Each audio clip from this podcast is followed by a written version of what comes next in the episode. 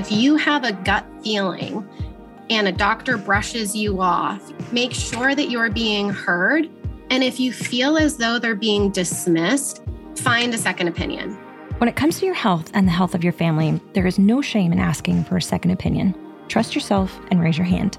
There's always going to be situations where there's negligence. Medical errors occur, but I just really wish that in general, not just in obstetrics, we start listening to our mothers.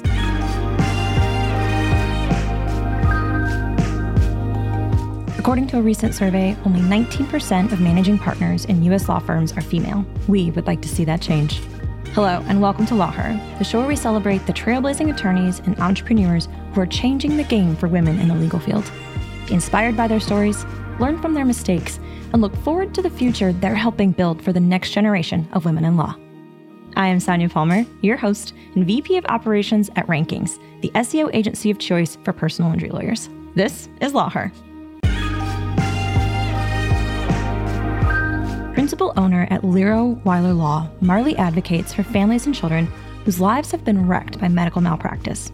Focused 100% on litigation, she has spent the last eight years providing clients the compensation needed to care for the ones that they love, often for the rest of their lives. We discuss how medical malpractice suits can help change the medical industry for the better. Women perform the bulk of unpaid labor in the home. We look at ways to seek financial compensation for caregivers and explore non economic damages. We open the conversation to gender bias and medmal, pumping while in court, and how to recalibrate from the daily trauma of litigation. As a child in a small town, Marlie was presented with typical career paths like lawyer or doctor.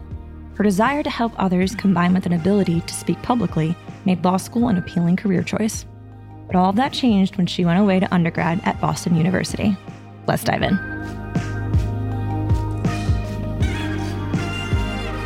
So I went from a, a school with 200 students in my class to a school where there's 20,000 undergrad students. So things kind of changed, and I wasn't 100% sure what my trajectory was going to be.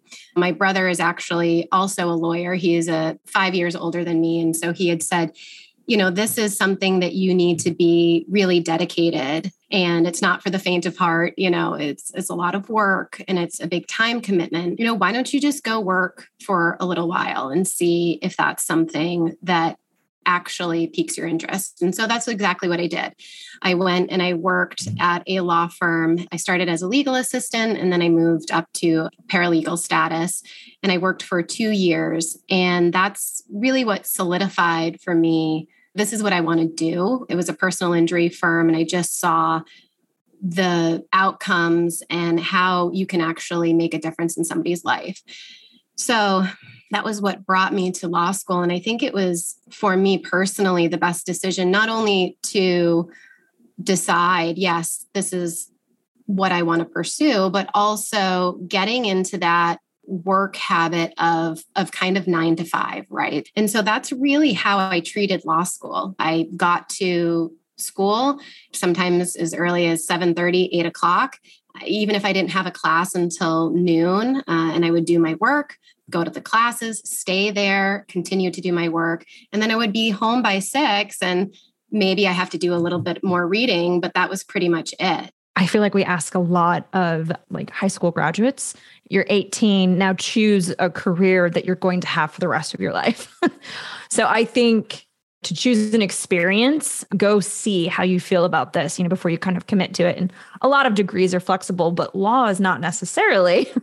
So I think that was really smart to choose because just to experience something for a few years before making that commitment. And yes, to treat law school like a job, it requires discipline, structure, which probably made it a little bit easier to digest. What other lessons did you learn in law school?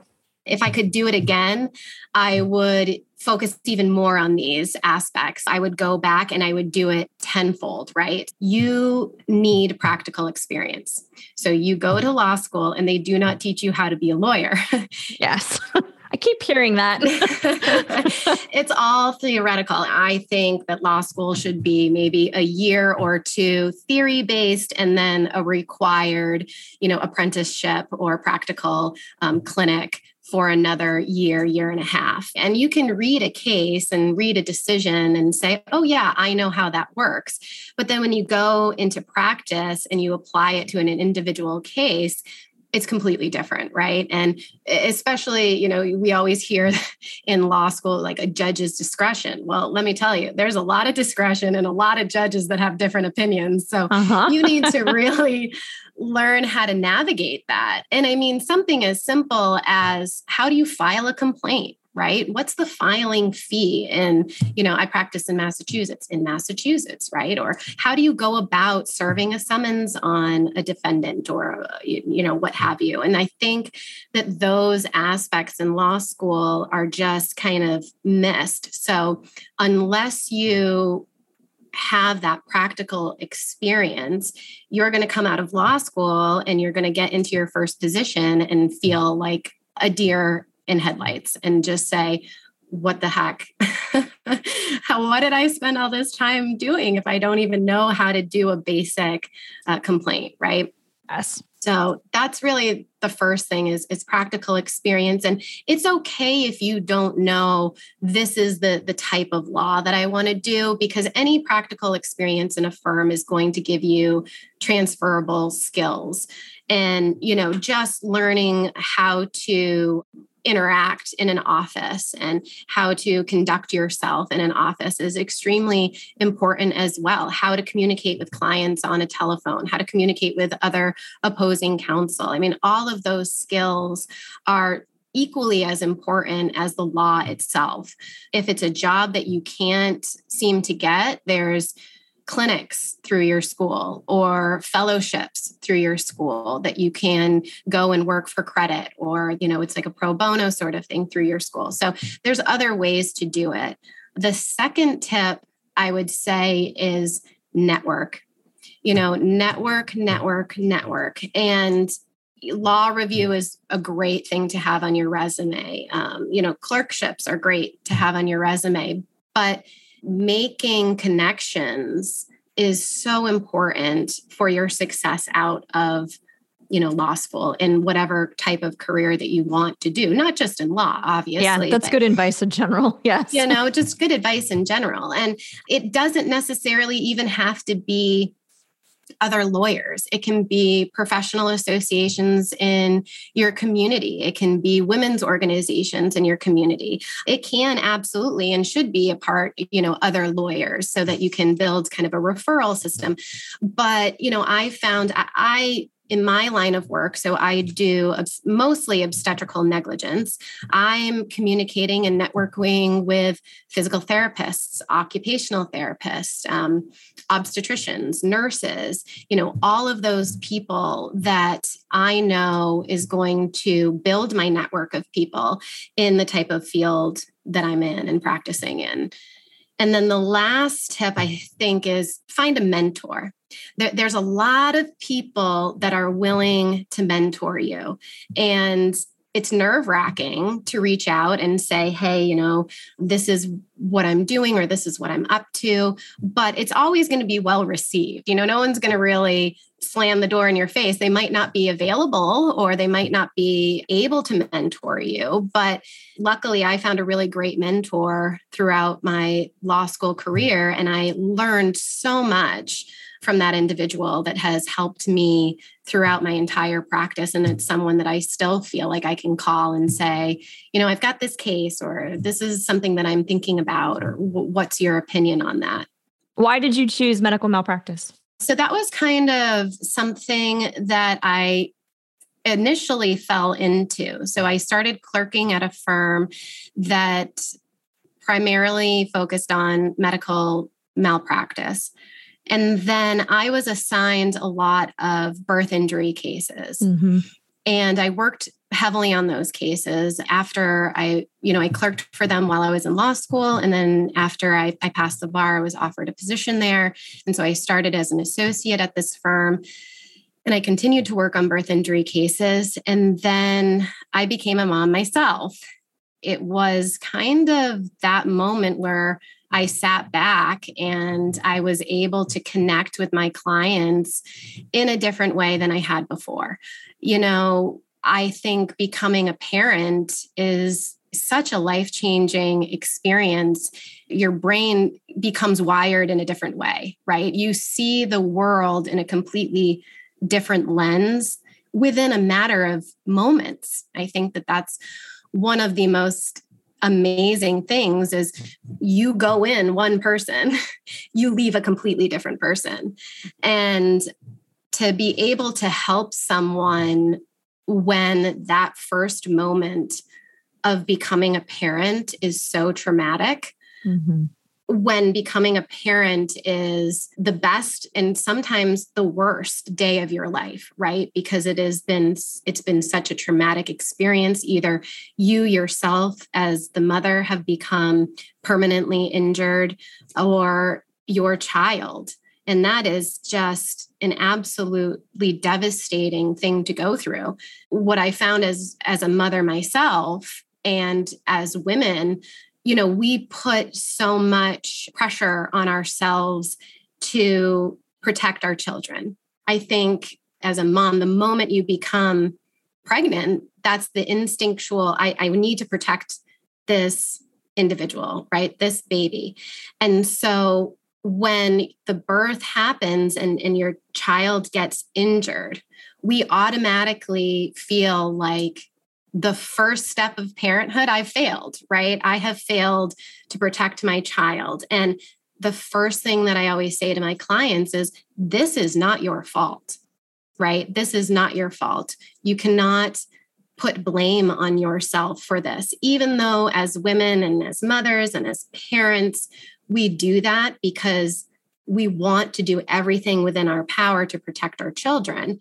Yes. And they're so vulnerable in those moments. So I think it's a, an incredibly noble thing. And and yes, I think it's difficult to not empathize or be concerned about those things, but then to understand it by being a mom.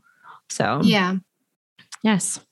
I also found that you know there's a lack of kind of women in this space as far as me being a, a civil litigator number 1 and number 2 being a civil litigator in medical malpractice cases, you're three to four times more likely in, in civil lawsuits to begin with to have the lead counsel be male.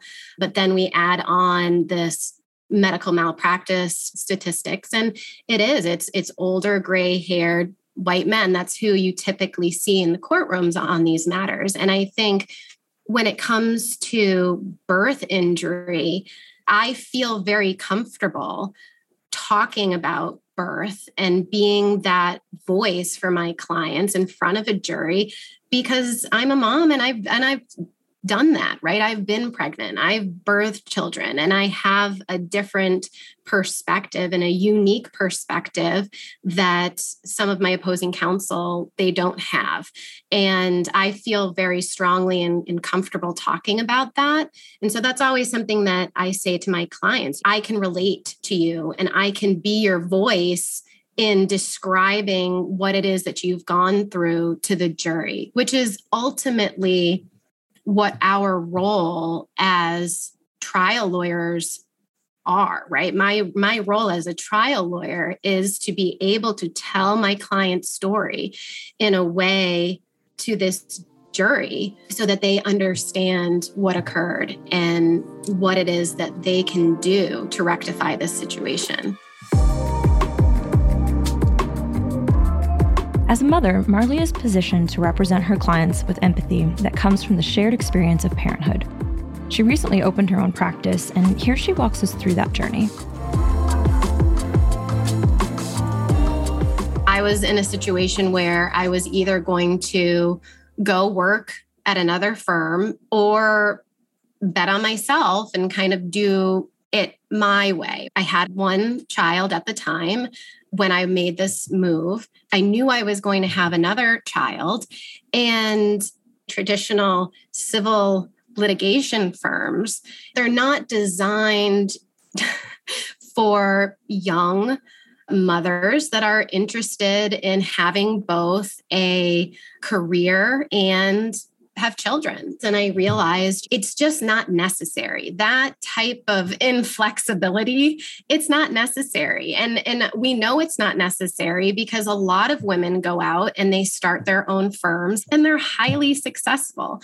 So we know that that doesn't have to be the model. My husband and I talked about it, and he really said to me, you're passionate about this and I believe in you. I support you. What's the worst thing that can happen, right? The worst thing that can happen is you go for work for somebody else again. And so I took the leap and I wish that I did it sooner. the way that I work is from 5:30 to 7:30. Those are the hours for my children, right? I get up and I get out of the house and I work and I'm home by 5:30. We play games, we eat dinners together, and then they go to bed and I finish whatever it is that I'm working on. If I have to wake up early and, and do some work at home, that's completely fine too. And I'm hoping that after the pandemic, we've now seen, hey, people can work from home. People can work from home or in a non traditional way, and the work still gets done in just as an effective way. And I just think we're failing miserably for women in the in this role. Every time I go in the courtroom, I would say 8 times out of 10, I'm the only female in the courtroom, you know, it's always a male opposing counsel and oftentimes it's a male judge. I'm happy that women are leaving careers that they're not satisfied in.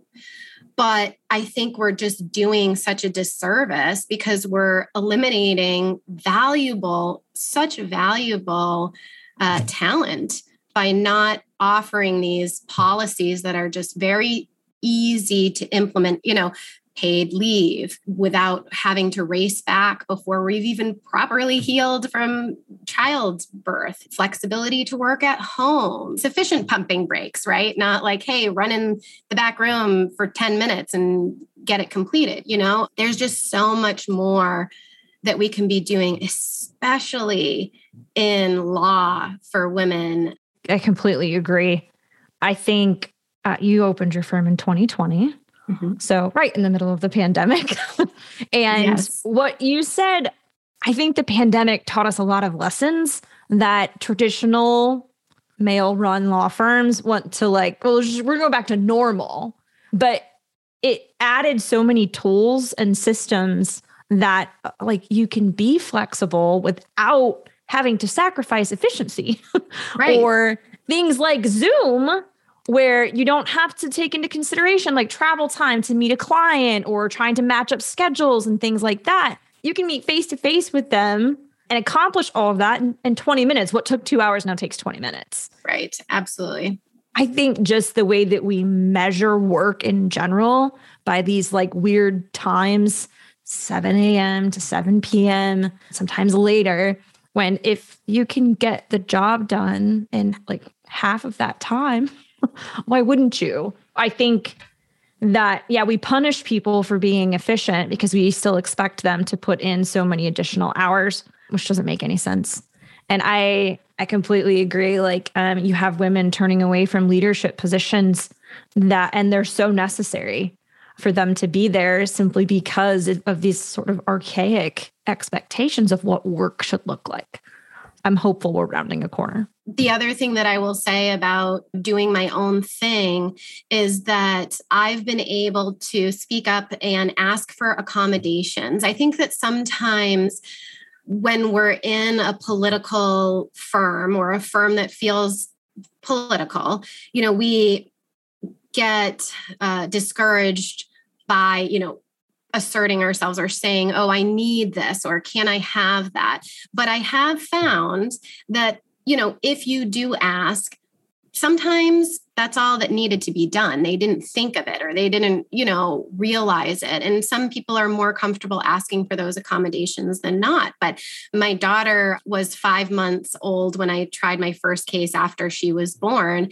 And I was in a courthouse that there was at that point had not yet had a lead female attorney that was nursing. And so I specifically had to ask them, hey, is there a room where I can pump and I'm going to need at least 20 minutes every three hours throughout the trial to pump and they were so accommodating that the judge the judge actually gave me a key and I pumped in his chambers for eight days. Every three hours, he gave me 20 minutes every three hours. And there was no discussion about, you know, that he just said that, oh, we're taking a break and the jury was taken out and nobody, it, it was fine. And I think that that was just a, a wonderful um, thing. And, and I've since tried two other cases. Um, I've tried one pregnant, I've tried two more breastfeeding. And every single time I've done that,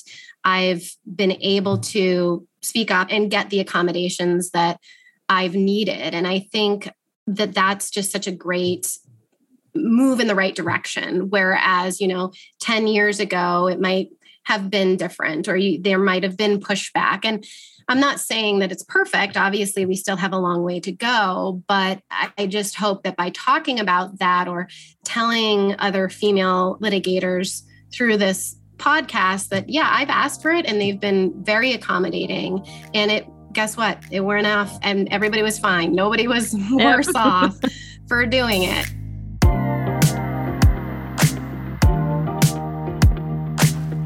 Maternal morbidity remains inexcusably high in the United States. A 2018 report from the Commonwealth Fund notes that among 11 high income countries, American women have the greatest risk of dying from pregnancy complications. I asked Marlie how she sees gender bias playing out in the cases that she represents.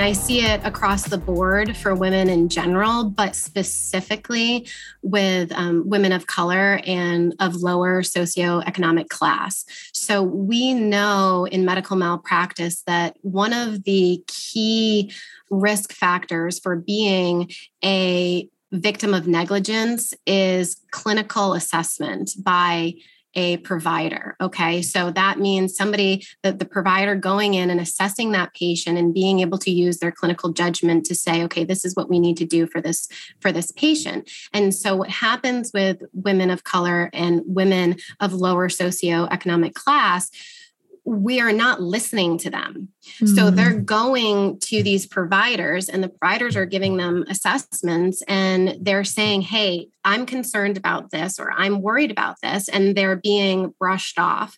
So there's a lack of communication and really just listening. And then there's also you know the availability of proper health care to these women. And we know especially with the mortality rate in women of color i mean that applies to educated women that applies across the board. And so we know that they're not listening to these patients and we know that they're not spending the time to assess them properly and they're brushing them off. When it comes to birth and obstetrical negligence, we are not giving women the information that they need and the support that they need to make informed decisions about their health care. And it's really simple, small mistakes that are costing women their lives, literally, as you can see by our mortality rate, but then also causing severe severe injuries to themselves and their children so i think it's a it's a major breakdown of communication and a breakdown of the assessment of these patients and listening to these patients and doing the proper testing and care that they deserve and that they need. Three to five of these deaths that are occurring are actually preventable. And it's either, you know, from this assessment or this judgment that they're not getting. It's from lack of follow up, lack of the accessibility to healthcare for these women. You know, we're one of the only countries where there's only one postpartum visit six weeks, right? And we know that the bulk of these incidents are, are occurring during that time. We don't have at home care, we don't have at home visits, um, and we don't have the proper insurance to make sure that these women who are at high risk are being caught at the time where it can be prevented. I feel like when it's known that the the United States really struggles and it's always like, "Oh, what can be done about that?" And I feel like you just laid out a very obvious explanation. What's the path forward look like? What can an attorney do? I think that our continual representation of these people is integral and important. And I think it's also by holding these medical providers accountable and the institutions accountable. I think that that's a huge thing, but it also requires us to kind of go in and discuss other ways that we can put these policies into place so that they actually occur, right? So there's policies and procedures that are in place at these hospitals and then they're not even being followed. So it's not enough to just put the policy in place. We need to actually be following them. And I think that that's kind of one of the biggest things that we need to bring attention to. And then this attitude of them versus us. And, you know, a lot of medical malpractice attorneys kind of take that position where it's like, you know, we're fighting against this machine and, and what have you. And I definitely am in that uh, I, when I'm advocating for my clients, but at a certain level, I'm like, we need to be working together, right? Because yes. my my main job is not only to advocate for the women and the children and the families that have suffered from obstetrical negligence, but I really want to prevent it in the future. You know, there's always going to be situations where there's negligence. Medical errors occur. It just is going to happen no matter what we do about it. So I'm not worried, right, that I'm not going to have any cases or I'm not going to be able to do my job.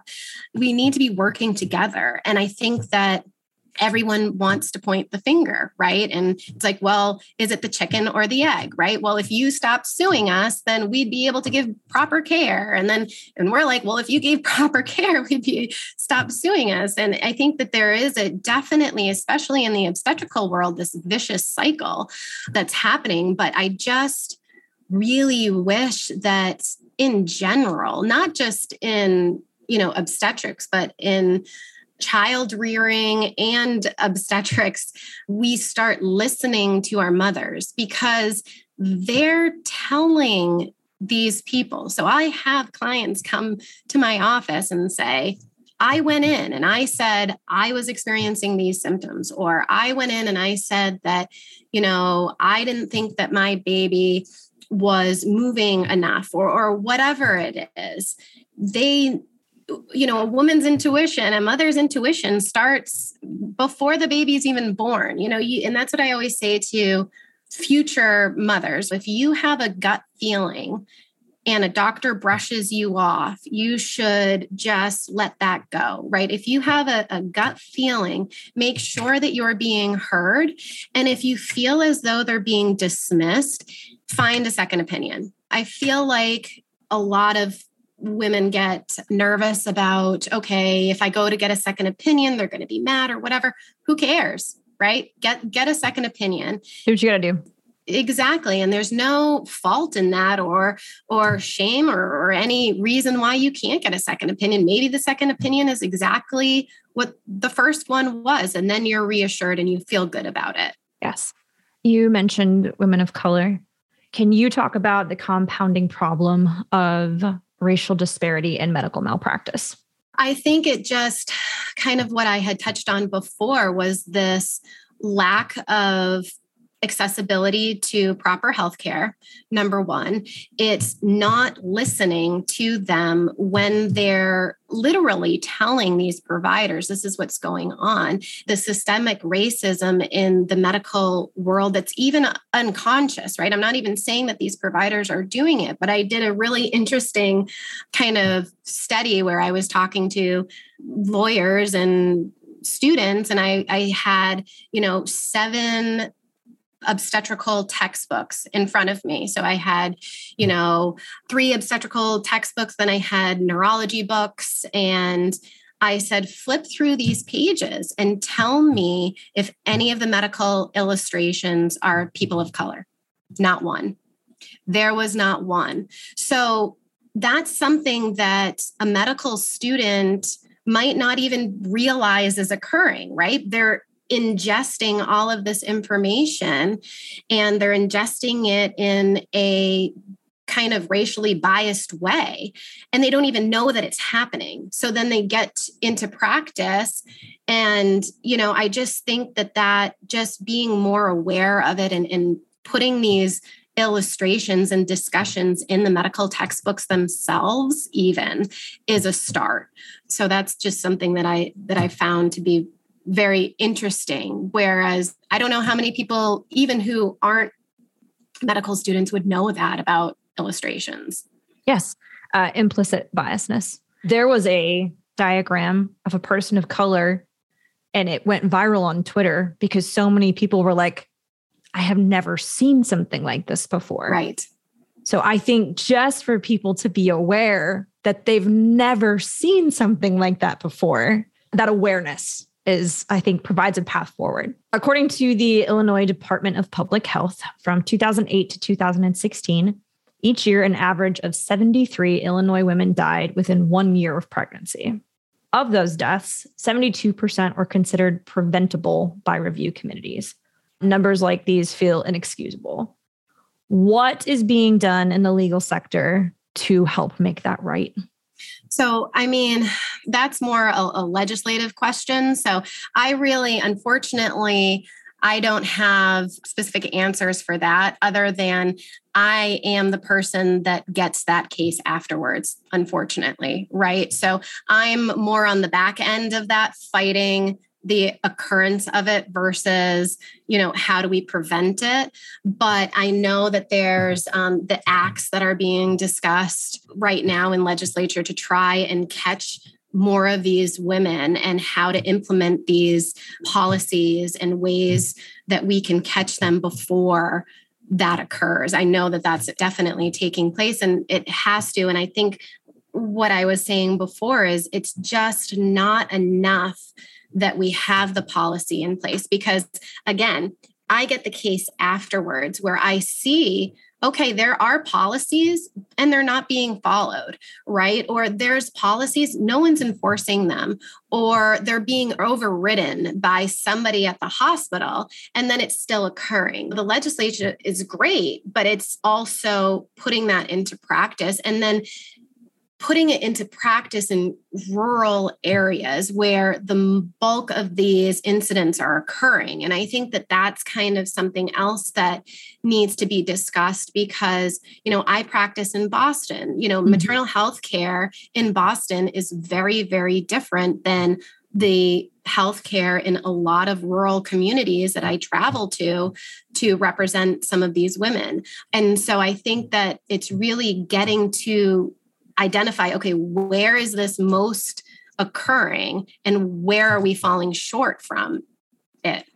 Yes.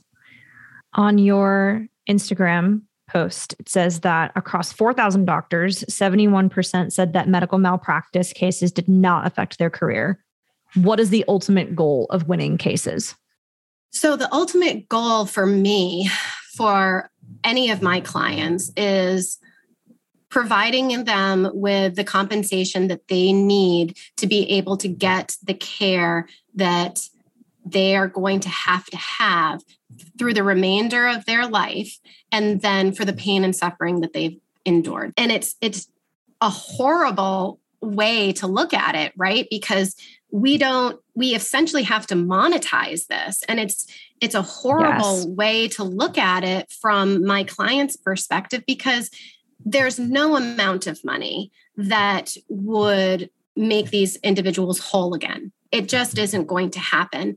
But that's what our judicial system has to offer them. And that's the only way that we can do it. And I think that by having, it's interesting to me, you know, getting the compensation that they need is obviously extremely important. You know, we have life care planners, we've got adaptive equipment for homes and things that they're going to need for the rest of their life. But, you know, I hear time and time again from these parents, I just don't want this to happen to somebody else. I hear that all the time. I want to hold them accountable because I don't want this to happen to anybody else. I don't want anyone else's child or anyone else's mother, wife, whoever it is, to go through what it is that we went through. So it's really for them, I would say, from my client's perspective, it's being their voice, holding these individuals accountable so that it doesn't happen again is always one of the very first things that they say to me. And then, of course, the compensation for everything, obviously, that I don't even need to, everybody knows, right, is secondary. I think what we're kind of circling is can med mal cases change the way that medicine is practiced? You talked about being like on the back end, you're you're at the result of this, but if you're good enough at your job and these things are thorough, can that influence the way medicine's practiced? I sure hope so. I sure hope so. I mean, I'm we're telling them. I mean, any plaintiff's attorney that does this is telling these hospitals, is telling these doctors, we're we're showing them, we're coming to them and saying, this is where we're making mistakes. Mm-hmm. You know, whether or not what they do with that information I don't know. I can't necessarily say that. I mean, I do know that they pay very close attention to verdicts and settlements and what's happening and they do reports i mean CRICO does a, an annual or they just did a 10 year report on medical malpractice and why they're occurring and how their things can be changed but we can't force them to implement it they have to do it themselves but we're, we're certainly telling them what they should be doing and, and showing them the effect. And I think my Medscape post about asking those doctors, it's really powerful because you know 71% said that the medical malpractice lawsuit did not affect their overall career. Yeah. You know, 100% of patients that suffered from medical malpractice say, yeah, it affected my entire life, not just my career. So I think that it's kind of that statistic sort of speaks for itself for sure. I agree. Yeah, I think it's almost overwhelm the industry, you know? Right. um, make them pay attention. When it comes to medical malpractice and birth injuries, are there any misconceptions that you wish potential clients knew about? I think there's a misconception currently in our judicial system about how we properly address the mental trauma that occurs for these parents. I don't believe that right now we properly compensate them um, for what it is that they go through trauma wise. You know, these cases are extremely, extremely difficult to prove. They're also extremely expensive. And so you know, unless there's substantial and significant physical damage, it's very difficult for me to take a case and where families have undergone extreme mental distress and mental trauma and say to them, you know, we're going to have a hard time proving your case or we're going to have a hard time bringing this case forward. And I think that that it, that breaks my heart because in a lot of these situations, it's really a lot of this is mental. It's the mental trauma that they've undergone is sometimes more difficult than recovering from the physical trauma or being able to adapt with the physical trauma. It's this mental, you know, reliving of what occurred on a daily basis the anxiety the um, the stress the everything that comes along with that and so that's hard for me to explain to a client it's very difficult for me to explain to a client and much of women's labor is unpaid. So how how do you you have a mental trauma and then you have to relate that when you can't point to a salary for like a potential lost wage are there ways to demonstrate economic damages you know for women who are experiencing prolonged mental trauma and they're wages were unpaid. Like you can't even point to that. Are there ways to demonstrate that? Yeah, I mean, I think that if they did at some point hold a position or they had a position, lost wages, we certainly can recover from. And then there is, you know, there are certain states that allow us to bring claims for the mental stress and loss of consortium for a child's injury um, and that you know is sometimes capped at a non-economic amount but i think that if we have the evidence that this has caused significant you know mental trauma in a family's life i think that that's a jury understands what that's going to look like and they're going to be able to compensate them for that appropriately if they find that it was due to the negligence. Yes. What non economic damages can be recovered?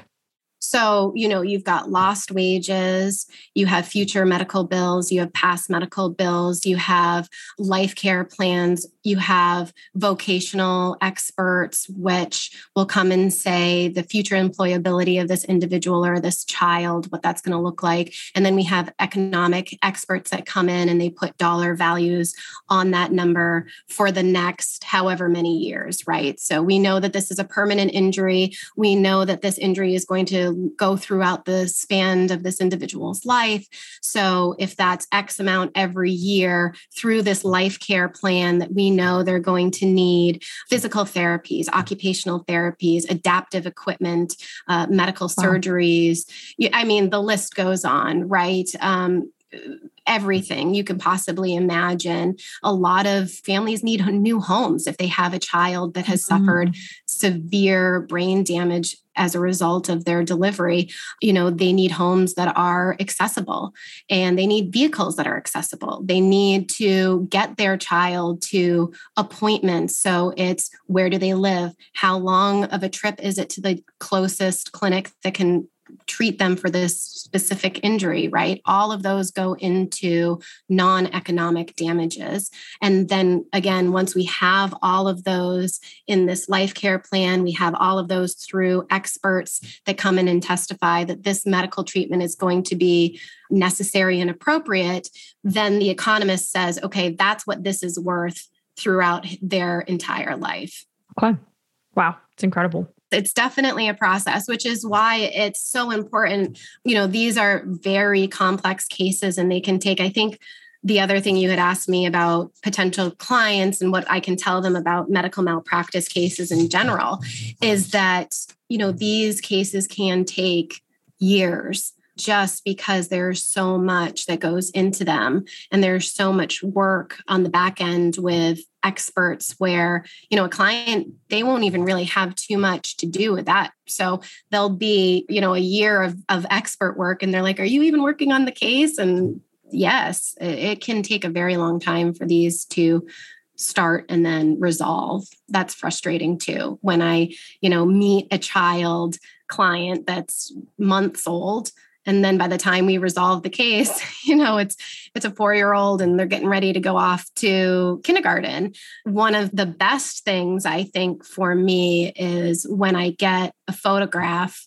from a client and you know the child's off to high school or mm-hmm. you know has made this other milestone and i see them and i think wow you know it's just amazing to me not only the resilience of these children, but their families. Yes. And you spend a lot of time with them.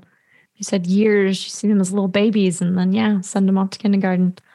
So, fighting for parents and children on a daily basis is exhausting. And you're a mom. so, what do you do to recalibrate, de stress? I think that that's really important. And I think that that's something that a lot of trial lawyers in general, personal injury lawyers, uh, medical malpractice lawyers, we're reliving trauma, right, every day for a career.